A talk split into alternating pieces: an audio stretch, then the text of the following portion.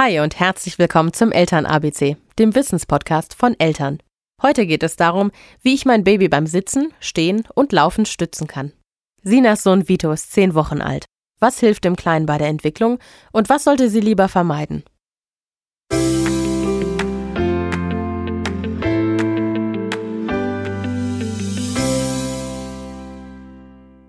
Vito hat ja eine ganz stolze große Schwester, Nova, die ist sechseinhalb, geht sehr vorsichtig mit ihm um, muss man wirklich sagen. Setzt ihn irgendwo gestützt hin, aufs Sofa zum Beispiel, oder nimmt ihn vorsichtig unter den Armen, damit er stehen kann. Und ist dann immer ganz stolz, weil er ja schon gehen kann.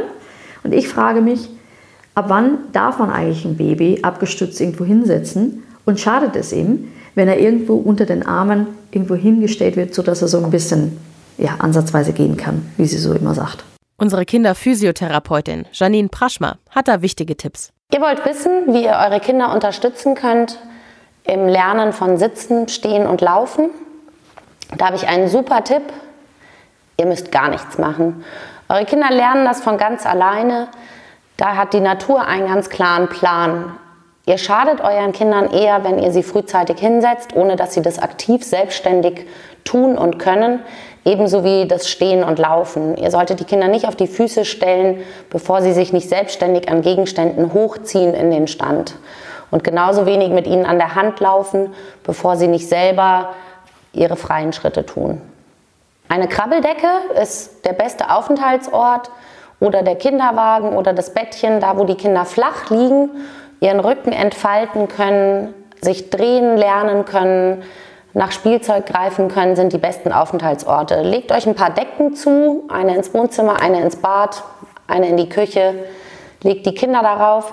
Gerne auch immer wieder in Bauchlage, denn auch das sollten die Kinder üben. Aber die Krabbeldecke ist völlig ausreichend und die Kinder entwickeln sich dort ganz nach dem Plan der Natur. Was ihr nämlich wirklich nicht braucht, sind Zusatzgeräte, wie zum Beispiel eine Wippe. Die schadet ihr, eurem Kind auch eher. Ihr könnt hier ganz gut sehen, dass die Kinder hier tatsächlich schon eher in so eine Sitzposition kommen. Und selbst wenn man die flacher stellt, ist es immer noch so, dass die Hüften hier wie so eine Sitzfläche haben, wo Druck drauf kommt. Und die Beine sind die ganze Zeit angehoben. Das heißt, die Bauchmuskeln sind permanent angenähert und können gar nicht aus eigener Kraft die Beine anheben. Die Kinder können sich nicht zur Seite drehen. Je kleiner die Kinder sind, desto eher hängen die da auch drin, wie so ein Schluck Wasser in der Kurve, entwickeln Lieblingsseiten, Wirbelsäulen, Fehlstellungen. Viele Kinder, die viel in Wippen liegen, ähm, haben auch einen sehr flachen Hinterkopf. Das ist sicherlich Geschmackssache, aber wer das nicht möchte, sollte die Wippe erst recht vermeiden.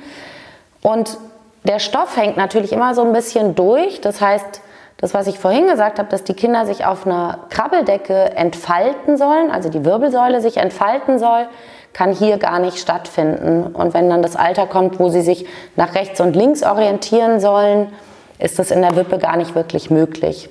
Der Kopf kann gar nicht zur Seite gedreht werden bis zum Anschlag, denn da ist ja schon wieder die Wippe im Weg.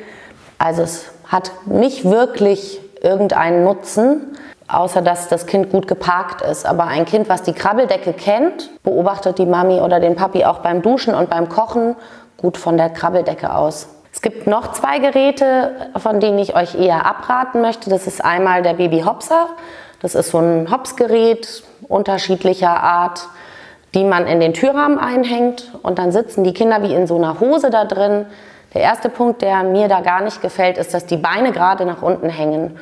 Und das, was ich euch gerade über die Hüftentwicklung erzählt habe, trifft da eben auch zu. Die Beine gehören nicht in so eine hängende Position im ersten Lebensjahr. Das heißt, es ist wieder nicht zuträglich für die Entwicklung der Hüften. Und die Kinder stoßen sich unten ab, meistens mit dem Vorfuß, kommen in so eine Ballerina-Stellung der Füße, kriegen dann so eine Spitzfußhaltung, werden dann gerne so kleine Zehenspitzenläufer. Und das wollen wir ja nicht. Wir wollen, dass der Körper auf dem ganzen Fuß plan getragen wird. Deswegen würde ich auch dieses Gerät euch nicht empfehlen.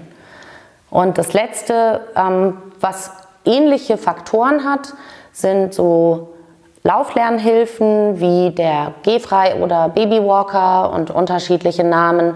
Da sitzen die Kinder auch in so einer Hose und das Gerät hat vier Rollen oder mehrere Rollen und können sich darin dann durch Vortrippeln mit den Füßen fortbewegen. Dann haben wir die gleichen Faktoren wieder wie beim Hopser, die Beine hängen nach unten, die Zehenspitzen suchen den Bodenkontakt, beides keine von der Natur vorgegebenen Haltungen, eher schädlich, zu viel Belastung auf der Wirbelsäule. Und bei dem Gerät wie Gehfrei und ähm, Babywalker kommt hinzu, dass die auch einfach sehr gefährlich sind. Die Kinder können sich schon in einem Alter, wo sie das von ihrem Verstand aber noch nicht gut steuern können, fortbewegen und kommen an Höhen und an Gegenstände ran, die noch viel zu gefährlich für sie sind. Es gibt Kinder, die mit den Dingern schon die Treppen runtergefallen sind. Also unabhängig von meiner motorischen Einschätzung, die mir äh, den Gehfrei nicht sympathisch macht, sind die Dinge auch nicht ganz ungefährlich.